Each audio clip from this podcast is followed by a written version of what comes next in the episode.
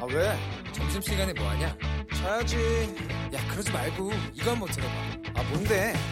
지금 당장 라디오를 켜봐 나른한 오후 깨울 시사 토크쇼 모두가 즐길 수 있고 함께하는 시간 유쾌하고도 신나는 시사 토크쇼 오태훈의 시사본부 네, KBS 라디오 오태훈의 시사본부 2부 시작합니다. 시사본부는 청취자 여러분들의 참여 기다리고 있습니다. 샵 9730번으로 의견 보내주시면 되고요. 짧은 문자 50원, 긴 문자 100원의 정보 이용료, 어플리케이션 콩은 무료로 참여하실 수 있습니다. 오태훈의 시사본부는 팟캐스트 콩 KBS 홈페이지를 통해서도 언제나 다시 들으실 수 있습니다. 매주 금요일 2부에는 한 주간의 언론 보도를 분석하고 비평하는 시간 정상근 알파고의 watchdog이 준비되어 있습니다. 오늘도 정상근 전 미디어오늘 기자, 자만 아메리카의 알파고 시나씨 외신 기자 두 분과 함께하겠습니다. 두 분 어서 오십시오. 네, 네, 안녕하십니까. 안녕하세요. 팟캐스트 좀 밀어붙이십시오. 뭐라고요? 팟캐스트 좀 약간 밀어붙이십시오. 정치분들한테 지금 저는 부탁하고 있어요. 아 팟캐스트에서도 많이 좀 참, 예. 참여해 주고 밀어달라. 밀어달라. 네, 밀어달란 쪼고 난 top 10에 들어갑시다. 아, 고맙습니다. 예. 하, 스마트폰을 많이 쓰면 머리에 뿔이 난다라는 보도 때문에 상당히 지금 논란이 되고 있다고 네. 합니다. 뭐 논란 할 만해요. 가짜 뉴스 같기도 하고 이게 무슨 말인가 싶었더니 스마트폰을 이용을 할 때 고개를 푹 숙여서 이제 이용을 하다 보니까 네. 인간의 두개골이 변형된다는 연구 결과가 호주 연구팀에 의해서 나왔고 이게 이제 외신에서 네. 인용이 됐나 봐요. 근데 이게 우리나라 매체에 상당히 많은 보도가 나왔다면서요? 이 관련된 보도가? 네, 한 13개 매체에서 기사를 썼다고 하더라고요. 네. 근데 뭐 결론부터 말하자면 뭐 사실은 아니었고요. 음. 뭐 다 낚였다고 봐야죠. 근데 네. 이게 뭐랄까 인사이트 아니면 뭐 허핑턴 포스트 코리아 같은 좀 그 인터넷에서 좀 떠돌거나 뭐 외신을 그냥 갖다가 보여주는 그런 매체들은 물론이고 어, 근데 뭐 중앙일보, 뭐 한국일보, 서울신문, 뭐 세계일보 같은 일간지들도 있었고요. 네. 뭐 SBS나 KBS 같은 방송사들도 있었습니다. 음. 여기도 있었어요. 그 말이에요. KBS에서도 네. 이 보도를 했어요. 예. 네네네. 예, 외신을 인용을 해서 보도를 했는데 네. 결국엔 이게 사실이 아니었던 거잖아요. 네, 뭐 사실이 아니었죠. 그러니까 이게 뭐 이렇게 JTBC가 팩트 체크를 해봤는데 네. 이 논문을 쓴 두 명의 저자가 있습니다. 그래서 이 두 사람한테 아 정말 이런 보도가 나왔는데 이 보도가 맞냐라고 물어보니까 음. 어, 사실은 이제 그게 아니다라는 거죠. 그러니까 이 연구의 핵심은 그 나쁜 자세로 있다 보면은 뼈가 돌출이 될 수도 있다라는 거고 네. 그게 스마트폰 때문이다라는 거는 직접 증거가 없다. 그러니까 어. 추측이다라는 게 이 그 연구 논문을 쓴 그 저자들의 설명이었습니다. 예. 뭐 물론 이 논문에는 뭐 스마트폰, 뭐 태블릿 뭐 이런 얘기가 있기는 한데 이게 음. 스마트폰 때문이다 뭐 이게 아니라 이 스마트폰과 태블릿을 보는 것처럼 이 나쁜 자세로 오래 있으면 네. 이라는 음. 그런 얘기였다라는 거거든요. 그러니까 어. 이것도 뭐 일종의 가정이었고 또 스마트폰을 오래 쓰는 것이 원인이다 이렇게 밝혀진 바도 없고 어, 심지어 뿔이 난다 뭐 이런 표현도 쓰지 않았다고 하는데 네, 네. 그러니까 뿔이라는 표현은 좀 언론에서 만들어 쓴 것이다. 음. 보도 내용은 사실이 아니다 이렇게 밝혔습니다. 네. 그 정도 제목을 달아야지 사람들 기사를 읽는단 말이요. 그 기사가 제목이 이렇게 나왔어요. 젊은 층 두개골에서 뿔 모양의 뼈 돌출 현상 발견. 네. 원인은 뭐 이런 거. 스마트폰 많이 쓰면 머리에 뿔 난다. 스마트폰 사용이 젊은이들 머리에 뿔 만든다. 이런 제목들이 많이 나왔거든요. 뭐 요 정도 그 제목을 써야 사람들이 보는 게 아니라 이런 제목을 쓰니까 사람들이 보는 겁니다. 아니 근데 저는 지금 소속하고 기자 이름을 밝힐 수가 없지만 네. 저 이거 좀 약간 캐봤어요. 음. 일단은 제가 들은 얘기가 뭐냐면 네. 미, 지금 이거는 외신에 제일 좀 약간 유력한 언론사들에서 나왔거든요. 와시, 와싱턴 포스트에도 나왔고 네. 그리고- 아, 워싱턴 포스트에도 이 관련 기사를 실었어요. 예, 예. 어.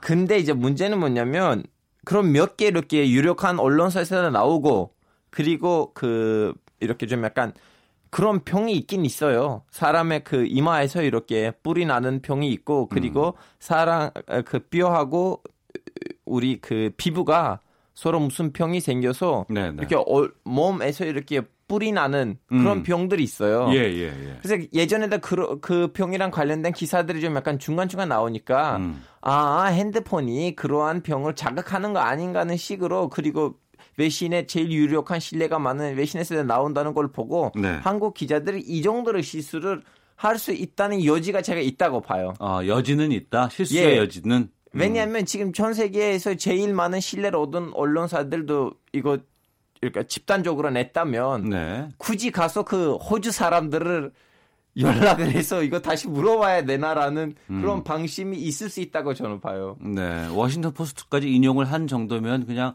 아 이거 뭐 크게 뭐 우리가 팩트 체크하지 않아도 되겠지라고 해서 왜냐면 그런 기사를 병이 있어요, 사실상. 있다. 아니 근데 뭐 저는 뭐 그게 좀 변명이 되긴 좀 어려울 것 같다는 생각이 들고 그러니까 음. 뭐 결론적으로 우리 언론도 검증에 소홀했다라고 볼 수는 없을 것 같아요. 왜냐면은 음. 뭐, 뭐 독자들 입장에서야 뭐 워싱턴 포스트를 뭐 인용을 하든 뭐 어디 뭐 다른 매체를 인용하든 그 결과적으로 오보면은 그냥 오보로 받아들여지는 건데 근데 뭐 사실 뭐 가십성 보도를 다루면 안 된다 뭐 이런 것까지는 아니지만 근데 이 검증의 소홀해서는 안 되는 것 같고요. 그러니까 적어도 뭐 이런 좀 확인이 안 되거나 아니면 좀 연구 결과가 좀 황당한 내용들의 여- 논문들도 상당히 좀 많잖아요. 그래서 네. 그런 거를 보도할 때는 그냥 뭐 가십은 그냥 가십으로 뭐, 뭐 이런 얘기도 있다더라 뭐 확인되지는 않았지만 뭐 이렇게 뭐 쓰는 건 모르겠는데 뭐 이렇게 태블릿 PC를 보면은 뭐 스마트폰을 보면 머리에 뿌려난다 이렇게 해버리면은 좀 잘못된 정보가 전달이 될 수도 있기 때문에 네. 두 분에게 좀 여쭤볼 게 있는데 우리가 그 어느 어느 나라의 어느 어느 대학의 무슨 무슨 교수가 연구 결과를 발표를 했는데 바로 거기에 믿는다. 어 거기에 의하면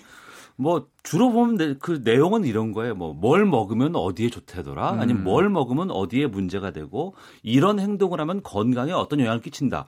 꼭 무슨 어느 대학의 누구 절 들어보지는 못한 것이지만 네. 그런 연구 논문 결과를 보도에서 많이 인용을 하잖아요. 저는 무조건 믿어요. 아 그래요? 지구상에 없는 나라를 언급하고 존재하지 않는 대학교 이름을 걸고 네네. 거기에 외계인 이름을 달아도 어. 아 해외에 있는 연구원들이 그런 연구를 했다면 우리가 믿어야 되는 거 아닌가라는. 그러한 예. 사대주 의식이 강합니다. 그좀 비슷한 일이 있었는데 이 만우절 같은 경우에는 해외 언론들이 일부러 가짜 뉴스를 내요. 그러니까 네네. 만우절이기 때문에 음. 그래가지고 뭐 아까 알파고가 얘기한 대로 뭐 이렇게 지구상에 존재하지 않는 대학 뭐 그런 뭐 연구팀 이름 그런 걸딱 적었는데 그걸 그대로 받아가지고 또 국내에서 오보가 낸 사례도 있죠. 근데 네. 저는 이번 사건에서 궁금한 거 뭐냐면 결론적으로 JTBC가 그분들한테 연락을 해서 이제 팩트 체크를 했잖아요. 예 예. 근데 이거는 그 외신에서 나오는 거는 일단 BBC에서 나왔고 13일 날 음. 다음에는 20일 날 워싱턴 포스트가 이걸 냈는데 네. 아직 8일이잖아요. 예 예. 아직도 외신이 그 아, 어그로 그 올라가 있어요, 지금? 음. 어. 이제 한국어 그거 좀 영어로 다시 내서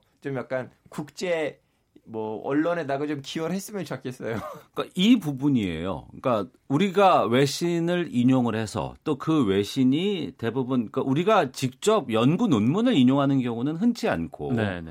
어, 뭐 외신에서 인용을 했기 때문에 그 연구 논문을 이제 우리가 보도를 하고는 있는데 이제는 좀 팩트 체크 과정을 한두 번씩은 좀 해봐야 되지 않을까라는 생각이 좀 들기도 하네요. 선배님 연구 아니고 어. 그냥 테러 사건이라면 무조건 해야 돼. 왜냐하면 저는 그동안 한국에서 활동을 하면서 한 크게 두 번 사례가 있었거든요. 예. 예를 들면 제가 기자 맨 처음에 기자가 됐을 때 필리핀 남부에서 무슨 좀 약간 에, 좀 사건이 일어났어요. 이렇게 사람들 서로 총리를 죽였거든요. 네네. 그래서 AFP가 음. AFP라면 4대 통신, 이잖아 통신사죠. 그렇죠. AP, 예, AFP인데 AFP가 발언했어요.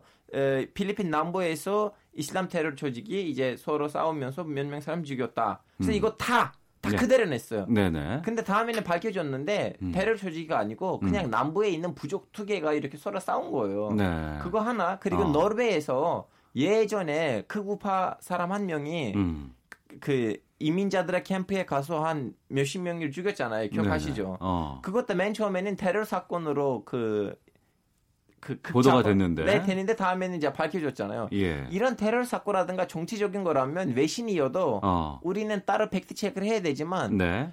뭐 연구는 논, 좀 약간 연구 논문은 좀 그런가요? 좀 음. 약간 왜냐하면 그 정도로 기자들이 그 과학적으로 교육을 받고 지직하는 것도 아닌데 음. 이 정도로 좀 약간 여지가 있지 않을까 싶어요. 음. 어떻게 생각하세요? 정상훈 기자는.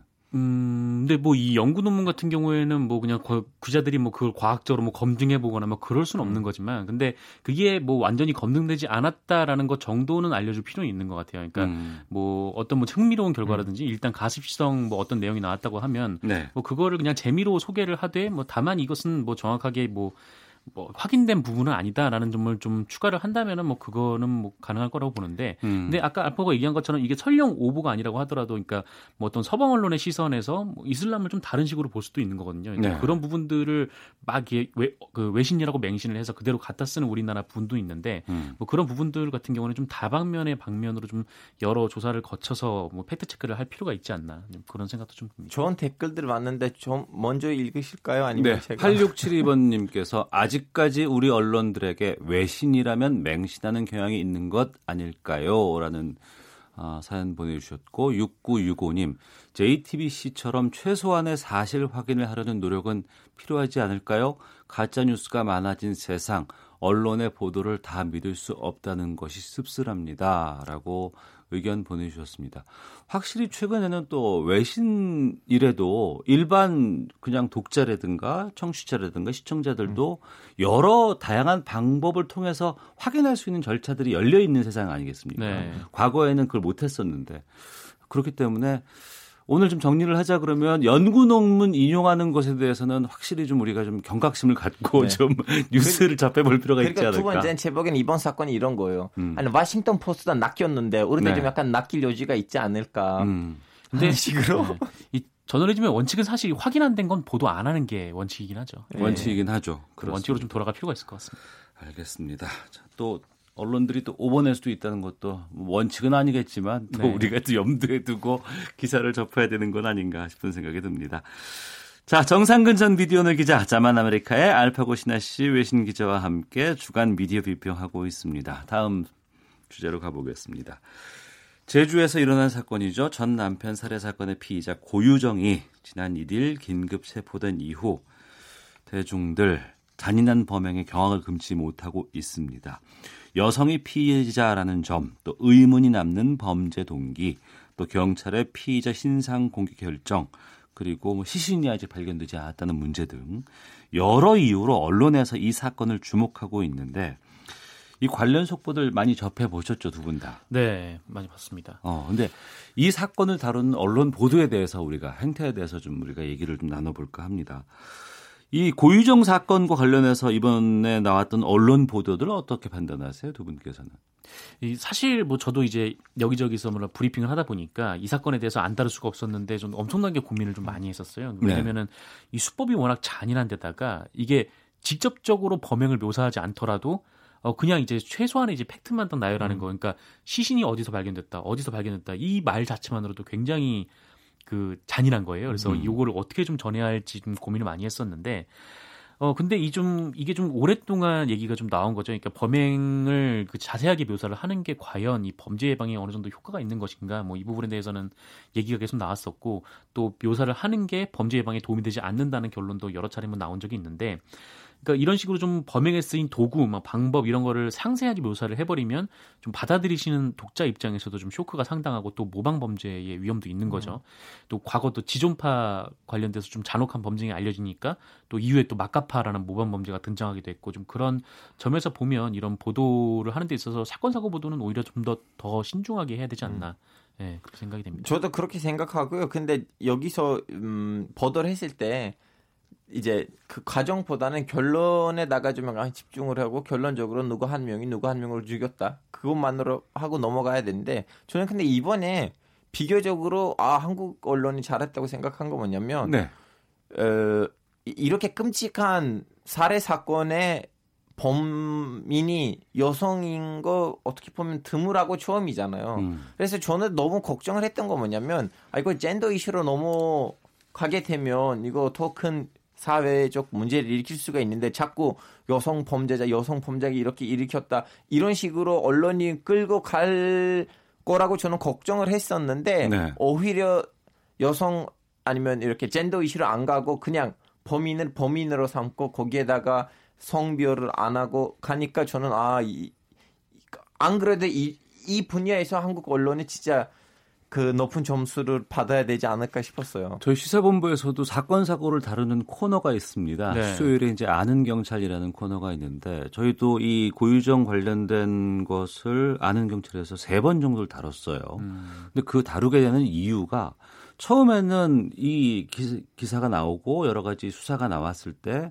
그 부분은 이제 한번 다루고 그냥 그때 끝내고 다른 이제 아이템으로 그 다음 주에 넘어가려고 했었는데 계속해서 새로운 뉴스가 나오다 보니까 음. 또 언론들의 관심도 높고 청취자들의 관심들도 높기 때문에 후속 보도를 안 할 수가 없는 상황까지 오게 되기도 하거든요. 근데 그럴 때마다 이제 고민은 방송 제작 가이드라인도 있고 우리가 보도 준칙도 있는데 여기에 맞게끔 보도를 하고 네. 방송을 해야 되는 것이 맞는데 이걸 항상 그 경계선에서 고민이 되는데 해외에서는 이런 끔찍한 살인 관련된 보도들 이런 거 어떻게 해요? 아니 해외에서는 뭐- 뭐라고 해야 되나? 그 예를 들면 서양 언론에서도 지금 여러 가지 서, 양 언론도 하나 이렇게 큰 서양 언론으로 볼 수가 없는데 어, 이제 한국이 남한이 그 남한 북한이라는 민족 분단 문제도 있고 여러 가지 좀 약간 사회 문제를 갖고 있는 에, 나라인데 또 다른 나라는 이렇게 사회적 문제들이 없어요. 예를 들면 민족 분단이라든가 아니면 외교적 문제들 음. 등등. 그러다 보니까 그런 나라에서 이런 사건이 터지면 거의 모든 그 뉴스 시간을 다 장악하고 아 사건 너- 사고 같은 예, 곳에 너무 디테일하게 그리고 음. 거기서 특정을 터뜨리려고 모든 기자들이 경쟁하고 오히려 저는 그런 모습을 꼴 보기 싫거든요. 어. 이 말이 서행하면 안 되는데 하여튼 에, 근데 진짜 거기서 중요한 거 뭐냐면 이 이런 사건이 터질 때 이 범죄가 왜 일어났는지 이 범죄가 일어나지 다시 재발생하지 않기 위해서 뭘 해야 되는지에다가 집중을 하고 보도를 해야지 음. 더 사회적인 어, 언론이나 모습이 아닐까 싶어요. 알겠습니다. 우리가 이런 음, 사건 사고 관련된 보도를 하거나 프로그램으로 다루다 보면 또 최근에는 워낙에 또 이런 사건 사고를 다루는 프로그램들이 경쟁적으로 많아지기도 했어요. 네. 라디오 매체에서도 마찬가지고. 근데 범죄에 대한 정보를 너무 상세하게 알려주거나 이렇게 음. 하는 거는 좀 어떻게 판단하실까요? 뭐 예방 효과가 별로 없다. 그러니까 범죄 예방 차원에서 뭐 이렇게 상세하게 알려준다라는 얘기가 뭐 과거에 지금 언론계에서 있었는데, 근데 이게 좀 예방 효과가 없다는 얘기는 예전부터 좀 많았고, 이 반면에 또 모방 범죄도 양으로 보면 그렇게 뭐 많지는 않지만 어, 그렇다고 해서 이 문제는 이 모방 문제가 실제로 발생하면 피해자가 생겨버리는데 좀 있다라는 거죠. 그래서 음. 좀 이런 보도는 좀 신중해야 되는데 사실 이제 뭐 한국과 이제 다른 나라 언론들의 이 사건 사고 보도를 좀 비교를 해보면 네. 이게 한국 같은 경우에는 좀 선정적 기사 제목, 그러니까 이미지의 빈도가 높아요. 높아요. 그러니까 뭐 예를 들어 보면은 뭐, 뭐 칼로 뭐 어디를 뭐 이렇게 막그 낭자라는 그런 표현을 써가지고 좀 그런 식의 기사 제목을 다는데 음. 이 다른 나라 같은 경우에는 그냥 정보적 기사 제목이 주로 이룬다는 거죠. 그러니까 뭐 며칠 어디서 살인 사건 발생 딱이 정도만 가는 거니까 아, 이 정도에서 좀 다른 나라와 우리나라의 차이가 좀 기사 제목을. 뽑을, 예. 뽑을 때. 네네. 어. 아니, 저면 근데 그거는 나라마다 또 언론사들의 그 왜냐하면 정치적인 좀 약간 고급 언론인들도 있고 언론사들도 있고 음. 그냥 대중을 위해서 나오는 언론사들인데 그 그쪽 언론사들 그 언론사들에서 나온 기사들 보시면 아 너무 이거는 뭐 파파라지냐 사건 사고를 다루냐 정도로 사람을 짜증나게 만들 정도로 질이 너무 떨어지거든요. 음. 그래서 그 외국 언론도 그렇게 동 특히 서양 언론을 이렇게 하나의 큰 틀에서 보기엔 좀 그런 것 같아요. 그 과거에는 특히 이제 일면 머릿 기사라든가 일면 사진 네. 이것이 그 독자들의 그 시각을 수 있게끔 하고 관심도를 높일 수 있는 하나의 포인트였다고 한다 그러면 최근에는 특히 대한민국 같은 경우에는 이제 포털 위주로 이제 뉴스를 소비하기 때문에 그 제목 뽑는 거가 참 중요할 수밖에 없는 상황이 됐고 또 그것 때문에 일반 언론사들 같은 경우에는 트래픽을 통해서 또 수익이 또 나기도 하잖아요. 그렇죠.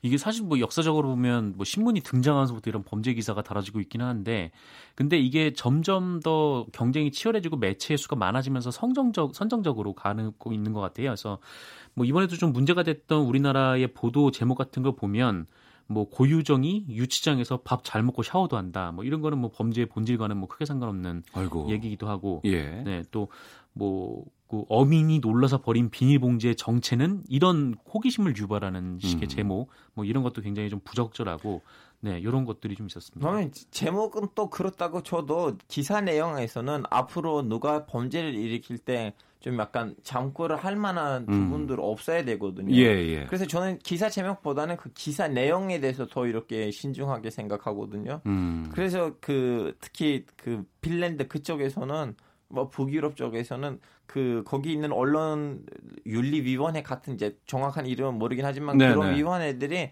자꾸 그거 다 모니터링 하거든요. 음. 이런 식으로 좀 약간 하지 마. 이거는 앞으로 딴 사람한테 그 잠고 정보로 나올 수도 있으니까. 네.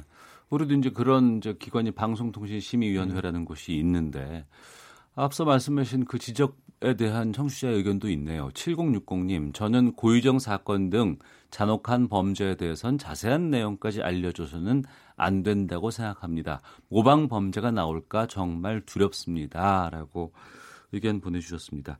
특히 기사가 최근에는 포토 사이트를 위주로 해서 유통이 되기 때문에 특히 우리 어린이들 네. 청소년들이 쉽게 접할 수 있는 지금 상황이 돼 버리고 말았어요. 여기에 대해서 좀 언론들이 사회적인 책임감을 좀 가져야 되지 않을까 싶은데 정상 기자 어떻게 생각하시는지? 그러니까 BBC 같은 경우에는 딱 이런 규정이 음. 있어요. 그러니까 동일한 범죄 사건에 대해서는 그러니까 진전된 팩트가 없을 때에는 재보도를 하지 않는다라는 음. 규정이 있거든요. 그러니까 네, 네. 이게 계속적으로 똑같은 범죄 행위가 계속 미디어를 통해서 노출하게 되면은 이 사람들이 거기에 영향을 받을 수 있는 사람이 있을 수도 있고 뭐 그냥 뭐 그런 사람이 한두 명이라고 해도 그 한두 명이 또 피해자를 또 다시 만들 수가 있기 때문에 뭐 이런 그좀그 제보도라든지 아니면 경쟁적 보도 이런 것들은 좀 굉장히 좀 자제를 하고 네. 딱 이제 정확하게 좀 알려진 팩트만 그러니까 경찰 발표 내용만 좀 요약해서 이렇게 내보내는 게 뭐 적절하지 않을까 좀 이렇게 생각이 듭니다. 알파오 기자. 저도 마찬가지로 생각해요. 그 이- 일단 범죄가 일어났는데 더 이상 그 범죄를 뒤돌아갈 수가 없는데 우리 이제부터 목적이 똑같은 범죄가 안 일어나 다시 재발생하는 것을 막는 건데 음. 보도들도 그런 방향으로 나와야 되지 그 잔혹한 행위의 자세한 부분까지 우리가 알 필요가 있겠는가요? 알겠습니다. 자, 정상근 전 미디어오늘 기자, 짜만 아메리카의 알파고 시나씨 외신 기자와 함께 주간 미디어 비평 watchdog 마치도록 하겠습니다. 두 분 말씀 고맙습니다. 예, 고맙습니다. 감사합니다. 헤드라인 뉴스입니다. G20 정상회의 참석차 일본 오사카를 방문 중인 문재인 대통령이 오늘 정상회의가 열리는 인텍스 오사카에서 개막식을 앞두고 아베 신조 일본 총리와 만났습니다. 이낙연 국무총리는 추경이 빨리 통과되면 미세먼지 저감도 빨라지지만 추경이 늦어지면 미세먼지 저감도 늦어진다며 추가 경정 예산안의 국회 통과를 촉구했습니다. 중국 관영 방송사 CCTV 등 주요 매체들이 한중 정상이 만나 한반도 정세 등에 대해 깊이 있는 의견을 교환했다고 보도했습니다. 정부가 식량난을 겪고 있는 북한에 쌀 5만 톤을 지원하기 위해 예산을 최대 1,400억여 원 지출하기로 사실상 확정했습니다. 중국이 미국의 이란산 원유 수입 제재 강화 조치 이후 처음으로 이란산 원유 수입을 재개해 미중 관계가 더 악화할 수 있다는 우려가 나오고 있습니다. 지금까지 라디오 정보센터 조진주였습니다. 이어서 기상청의 송소진 씨입니다. 미세먼지와 날씨 정보입니다. 지금 대기 정체로 수도권의 미세먼지 농도가 나쁨으로 나타나고 있고 충청과 전라도 등 그 밖에 서쪽 지역도 농도가 다소 높은 상태입니다. 차츰 대기 확산이 원활해지면서 보통 단계를 회복하겠고요. 강원도와 경상도, 제주도는 종일 보통에서 좋음의 먼지 농도가 예상됩니다. 한편 지금 서울과 충북, 경북 일부 지역에 소나기가 내리고 있습니다. 오늘 전국에 구름이 많이 끼는 가운데 대기 불안정으로 밤 까지 곳곳에 천둥 번개를 동반한 소나기가 오겠고요. 한낮 기온은 서울 28도, 대구, 광주 29도 등으로 어제보다는 조금 낮겠지만 습도가 높아 후덥지근하겠습니다. 내일은 전국에 장맛비가 내리겠고 남부지방과 제주도를 중심으로 집중호우가 예상돼 주의하셔야겠습니다. 이 비는 모레 일요일 아침에 대부분 그치겠지만 제주도는 낮까지 이어질 전망입니다. 현재 서울의 기온은 25.3도입니다. 미세먼지와 날씨 정보였습니다. 이어서 이 시각 교통 상황을 KBS 교통정보센터 이승미 씨가 전해드립니다. 네, 이 시각 교통 상황입니다. 점심시간 이후 도로 상황은 전체적으로 좋아졌는데요. 다만 돌발 상황이 잇따르고 있습니다. 논산 천안고속도로 천안 방향 정안휴게소를 지나 1차로에서 승용차끼리 부딪힌 사고로 정체가 되고 있고요. 경부고속도로 서울 방향 기흥에서 수원까지 작업이 시작됐습니다. 기흥 동탄 부근 1km 구간 밀리고 있고 중부 내륙고속도로 양방향 다 작업 여파가 이어지고 있습니다. 양평 방향은 북상주 부근 4 4km 구간, 또 창원 방향은 충주 분기점 부근과 용전 터널 부근 지나는데 작업으로 정체가 되고 있고요. 서울 시내 올림픽대로 반포대교에서 성수대교 사이가 양방향 모두 밀리는데요. 하남 방향은 성수대교 부근에서 났던 사고 여파입니다. 강변북로 구리 방향으로 여전히 차가 많습니다. 서강대교에서 반포대교까지 정체고요. 서부간선도로 안양 쪽으로 철산대교 부근에서 작업을 하고 있어서 오금교부터 밀리고 있습니다. KBS 교통정보센터였습니다.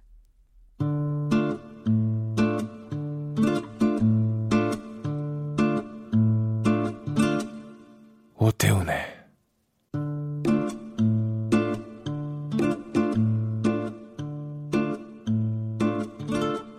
시사본부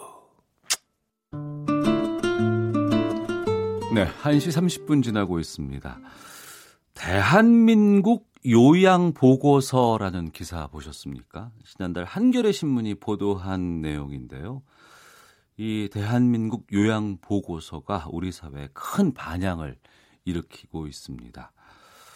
모두가 짐작은 하고 있는 곳, 그리고 반드시 필요한 곳이지만 그 안에서 어떤 일들이 일어나는지, 거기에서 종사하고 있는 분들은 어떤 활동들을 하고 있고, 어떤 어려움들을 직면하고 있는지, 정작 진실을 꺼내볼 기회도 없었고 용기도 없었던 바로 그 곳 요양원을 한 신문사 기자가 직접 요양보호사 자격증을 취득하고 이 보호시설에 근무를 하면서 실태를 고발을 했습니다.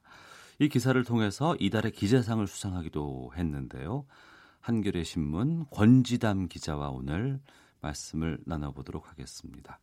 어서 오십시오. 네, 반갑습니다. 한겨레 기자이자 요양보호사 권지담이라고 합니다. 아, 기자이자 요양보호사가 맞네요. 그러니까 진짜. 그렇습니다. 네. 예. 대한민국 요양보고서 이 보도 이후에 기사에 대한 반응이 참 뜨거웠는데 네. 이렇게 반향이 있을 거라고 예상을 하셨어요? 아니요. 저는 사실은 더 항의나 민원 전화가 많이 들어올 거라는 예상을 마음을 단단히 먹고 시작했는데 어. 생각보다 네. 훨씬 많은 분들께서 더 열악한 환경이 있다 음. 이런 내용도 더 보도해달라라는 제보 메일이 많이 왔고요 너무 예. 감사하게도 어. 그 지난주에 이제 문재인 대통령이 반부패 협의회에서 이 가혹한 노동 요양보호사의 가혹한 노동 때문에 어르신들의 인권이 지켜지지 않고 있다라는 네. 그런 말도 해주셔서 음. 지금 네 생각보다 저도 얼떨떨할 만큼 많은 분들이 감사하게도 반응을 많이 해주고 계십니다. 네. 요양원이라고도 하고 네. 우리가 알고 있기는 단어로는 요양병원 이렇게 알고 있기도 하고 네.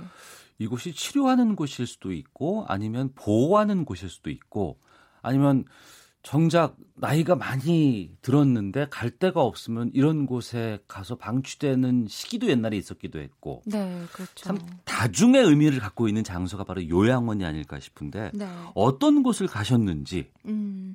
네, 이게 좀 용어가 헷갈리실 수 있는데요. 예, 그러니까 요양병원은 말 그대로 간호사나 의사가 24시간 상주하면서 언제든 의료 서비스를 받을 수 있는 그냥 일반 병원이라고 생각하시면 되고요. 네. 요양원은 간호사가 상주하진 않고 그다음에 의사가 없기 때문에 의사가 처방 하에서 이제 의료, 의료 서비스가 이루어지는 한계가 좀 있고요. 음. 그 여기서 생활하는 공간이라고 보시면 되고 장기 요양 보험법에 따라서 1등급부터 5등급까지 받으신 분들 중에서 1등급, 2등급 좀 상태가 많이 안 좋으신 최중증 환자들이 들어가는 곳이다라고 네. 생각하시면 될 것 같습니다. 아 그런 곳이 요양원이고 원입니다. 네. 그런데 이곳에 벼- 그 의사는 안 계세요?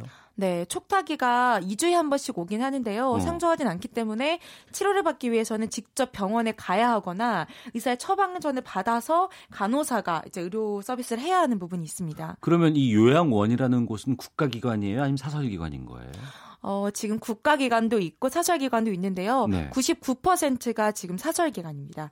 나머지 1% 정도가 국공립 시설입니다. 그럼 대다수가 사- 사설 기관이라고 보면 되겠군요. 네, 그렇습니다. 그러면 이곳에서 근무를 하기 위해선 자격증을 취득해야 되나요?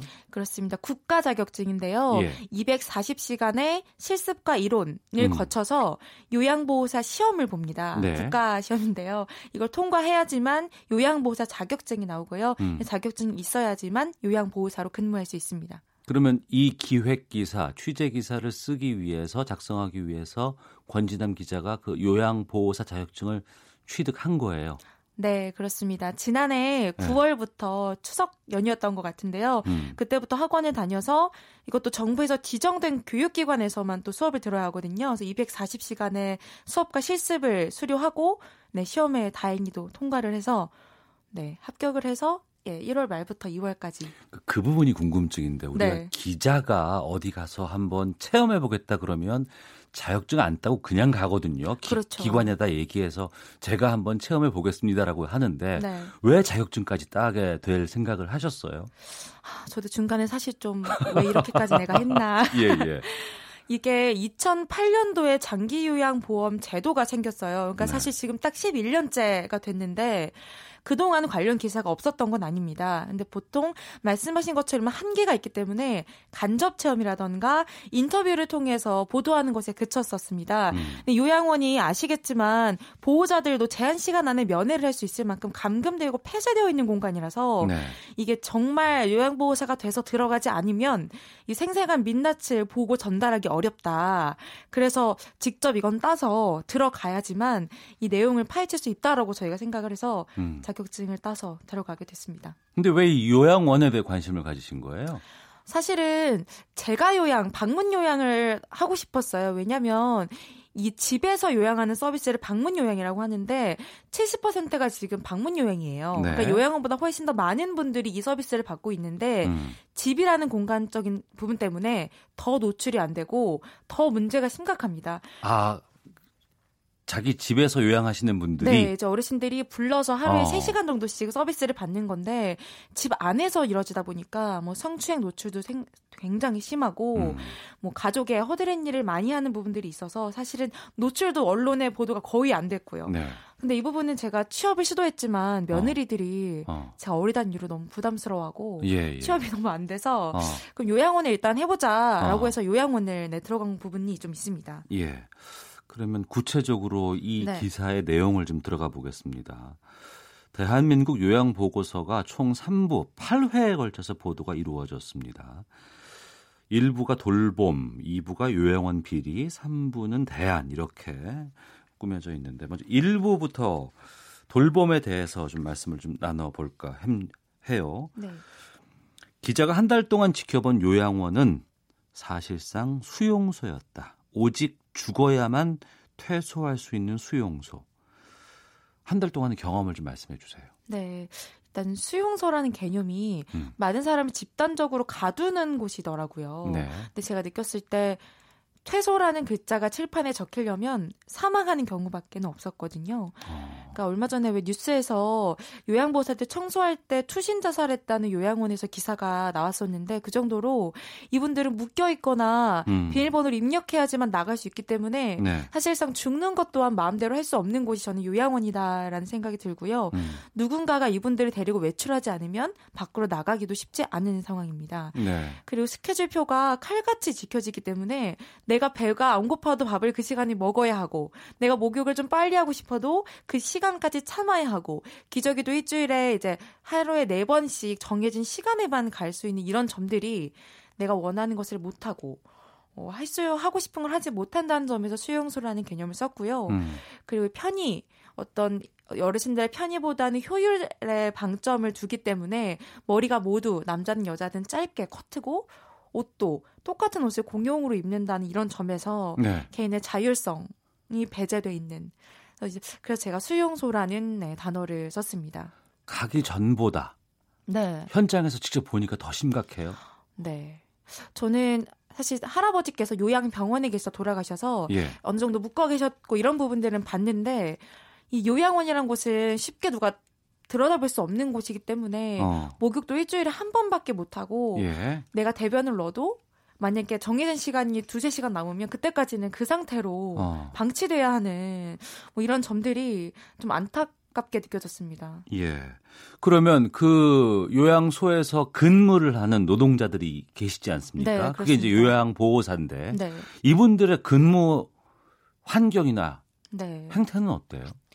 일단 제가 일했던 부천의 요양원은 주간 야간 2교대가 돌아갔고요. 저는 아직 이제 수, 시작한 지 얼마 안 됐기 때문에 주간 근무밖에 못 했었는데 9시부터 6시까지 근무를 했어요. 네네. 쉬는 시간이 점심 시간 포함해서 1시간 정도였는데 그, 그 8시간 동안에 목욕, 빨래, 설거지, 청소, 기저귀 갈기, 음식 준비, 음식 도움, 이런 모든 일들을 요양보호사들이 쉴 새 없이 정말 앉을 새도 없이 이런 일들을 하고 있고요. 음. 그 쉬는 시간마저도 계속 어르신들이 낙상하거나 어, 배회할 수 있는 부분이 사고가 날 수 있기 때문에 아, 그 그렇죠. 그런 CCTV에는. 네, 예. 눈을 항상 둬야 하고 어. 소리가 나면 언제든지 뛰어가야 해서 예. 마음 편히 쉴 수 없는 그리고 이제 어르신들을 휠체어에 태우고 목욕을 시키고 이런 과정에서 굉장히 많은 힘과 체력이 소모되기 때문에 10명 중 4명이 근골격계 질환을 겪을 정도로 어. 이 정말 노동 강도가 육체적으로 굉장히 셉니다. 예. 청취자 박금화님께서 저희 시어머님이 요양원에 계시는데 저도 답답한 부분이 많지만 어쩔 수 없이 참아요. 사정상 제가 모시지 못하니까요. 우리가 할 수 없는 일을 대신해 주시는 요양보호사분들 정말 감사합니다. 이런 의견도 보내주셨는데 그 부분인 것 같습니다. 그러니까 환자분이라든가 그곳에 시설에 계시는 분들조차도 인권이라든가 자유라든가 이런 측면에서 제약을 받고 있는 것이 안타깝지만 네. 또 한편으로는 그 요양원에서 근무하고 있는 요양보호사조차도 마음대로 쉬지도 못하고 제대로 된 휴식도 누릴 수 없으면서도 그 일을 해야 되는 거 아니에요. 네. 그리고 대부분이 50대 이상, 60대 중장년 여성이 일을 한다라는 점도 있고요. 예. 이렇게 요양보호사들의 처우는 노인들의 돌봄 서비스 질과 직접 연결이 되거든요. 음. 내가 몸이 편안하고 좀 일할 맛이 나야 서비스의 질도 높아질 수밖에 없는데 그러네요. 네, 예, 예. 그런 점에서 이 요양보호사의 처우가 좀 시급히 좀 개선돼야 되지 않을까 저는 그렇게 생각합니다. 그러니까 요양보호사께서 최적의 상황에서 아니면은 나름대로 의미 있는 자신의 그 노동을 할 수 있다 그러면은 네. 그곳에 계시는 분들이 또 편해지실 텐데 그렇죠. 그러면 그 근무 환경이라든가 아니면 뭐 월급 같은 건 괜찮아요? 월급이요. 전 최저시급을 받았거든요. 어, 8,350원씩 8시간. 네. 네. 그래서 한 126만 원 정도를 받았고 어. 제가 2월에 설날 연휴에 3일 내내 일해서 그 3일 주유, 주유수당 한 10만 원 정도 이렇게 받았거든요. 예. 수중에 들어온 게 140만 원 정도였는데 음. 그래서 제가 일했을 때 이제 다른 요양보호사 선생님들께서 딸 같으니까 아니 차라리 편의점 알바를 해라. 생각해 보니까 최저 시급이니까 똑같잖아요. 음. 이 맨날 똥기저귀를 갈고 목욕시키고 너무 고된 노동을 하는 거에 비하면 이 최저 시급은 너무 음. 좀 저는 짜지 않나 이런 생각을 좀 해봅니다. 네. 뭐 월급 문제도 있겠습니다만 특히 이제 이 노동에 대한 대가 측면 말고도 우리가 감정 노동이라고 얘기를 네. 하잖아요. 요양보호사로 일하면서 가장 힘들었던 부분을 꼽자면 어떤 걸 말씀하실까요? 어, 하나 꼽기 좀 어려운데요. 예.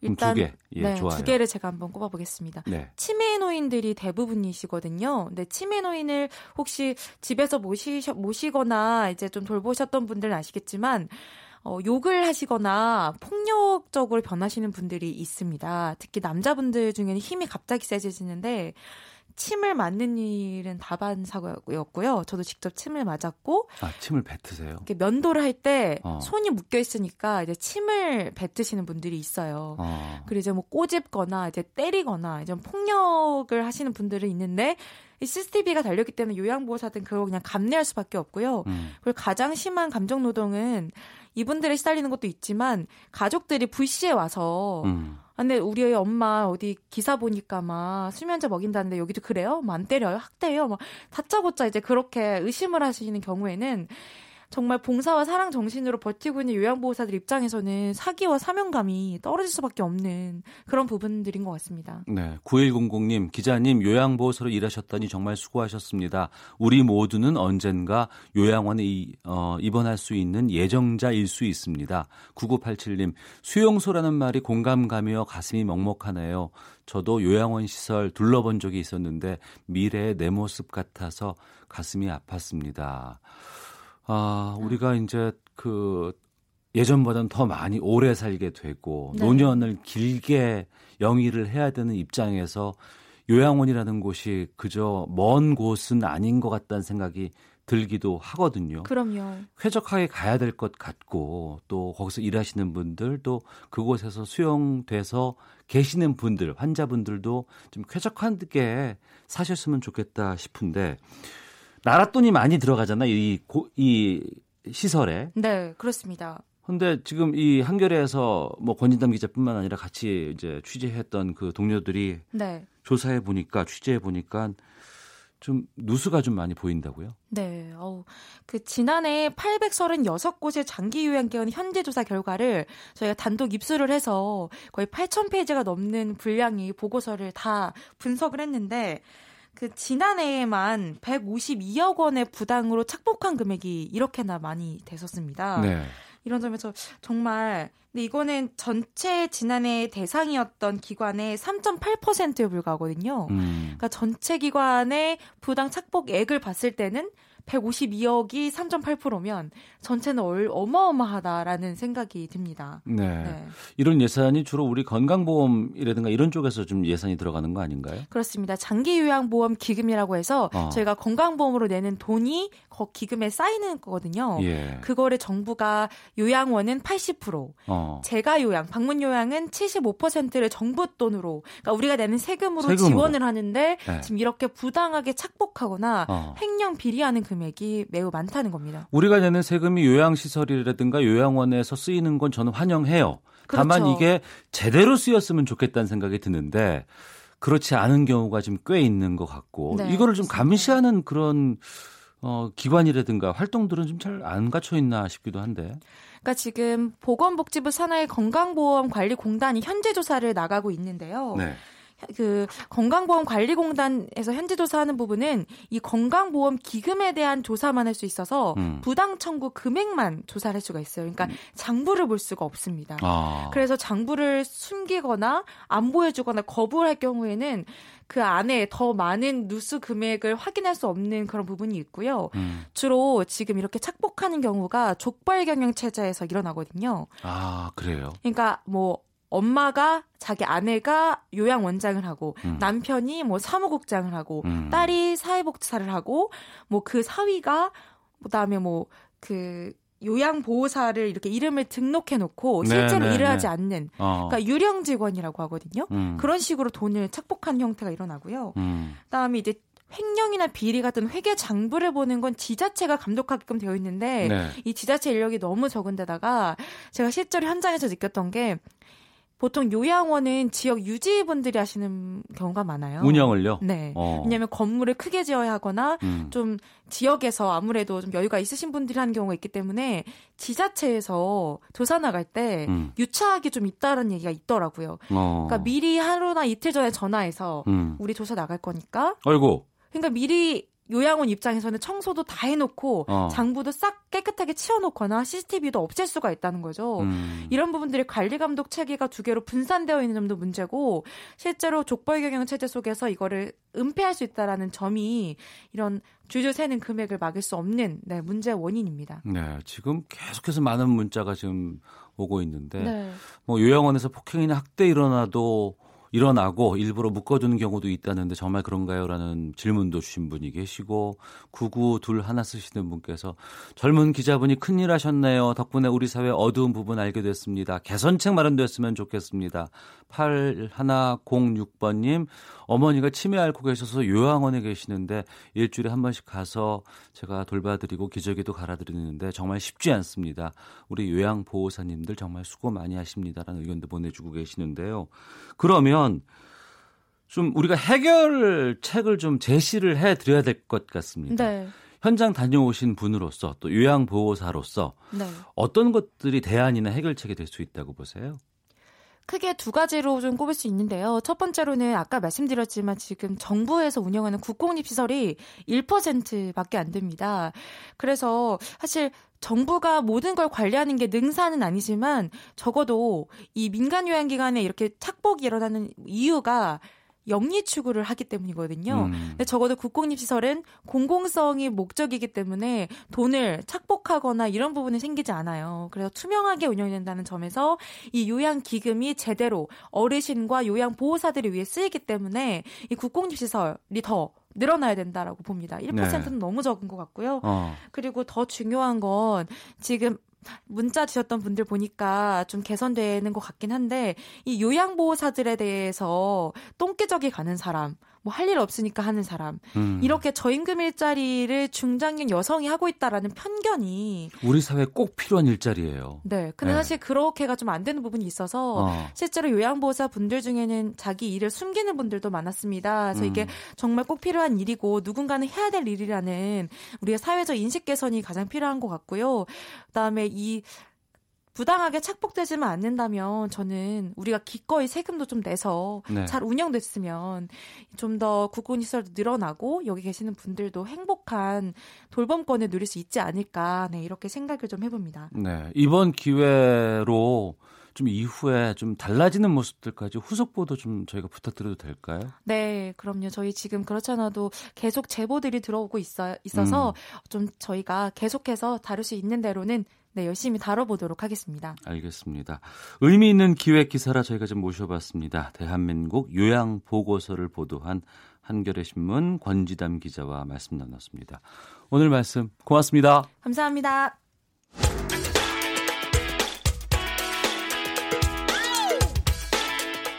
오태훈의 시사본부는 여러분의 소중한 의견을 기다립니다.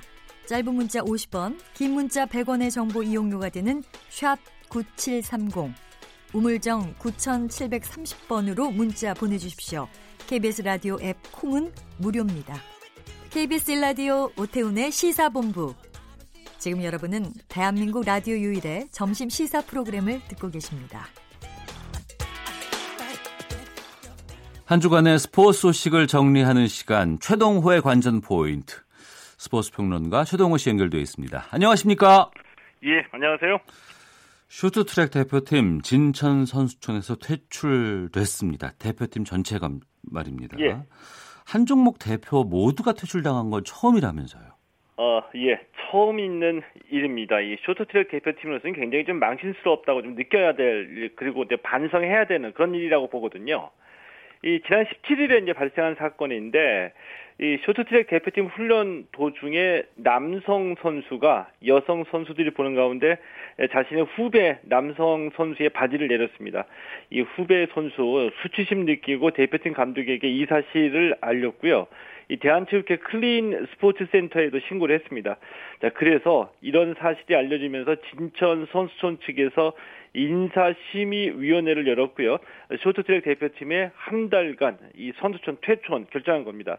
이 선수 개인이 이 불미스러운 일 때문에 퇴촌 당한 적은 있었는데 이 대표팀 전원이 퇴출당한 거는 쇼트트랙 대표팀이 처음입니다. 네.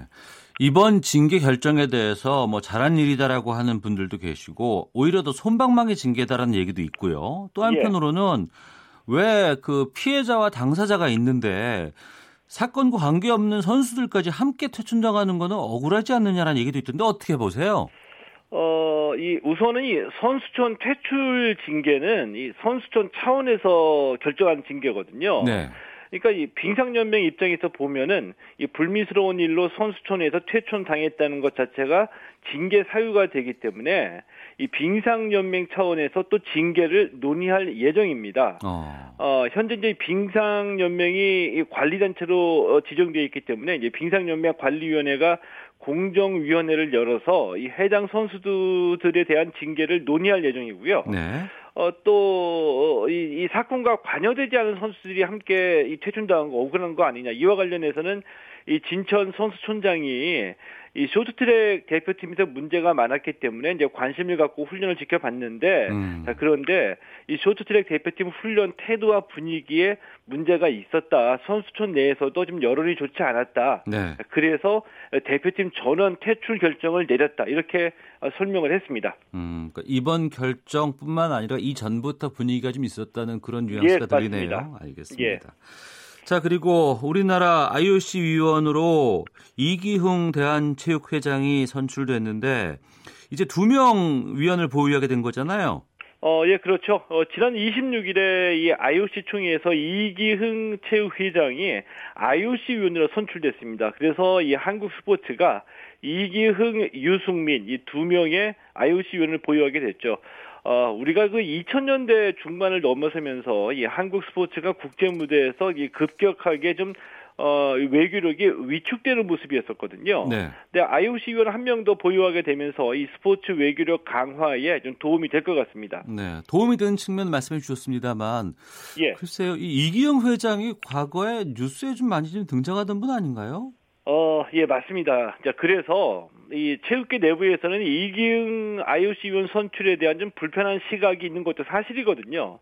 그 왜냐하면은 어 이기웅 회장이 지난 이 평창 동계올림픽에서 이 갑질 논란도 있었고요. 또 수영 연맹 비리 사건, 체육회 정실 인사 등과 관련해서 그동안 좀 비판을 많이 받아왔었죠. 음. 어, 또 지난해 이 스포츠 미팅 이후에 이 체육, 어, 체육 개혁 국면으로 스- 스포츠계가 접어들었는데 단 한 번도 이 대한체육회장, 그러니까 한국 스포츠를 책임지고 있는 수장으로서 사과 한 번 없이 책임지는 자세를 보이지 않았습니다. 자, 그래서 이제 불편한 시각이 있는 건데요.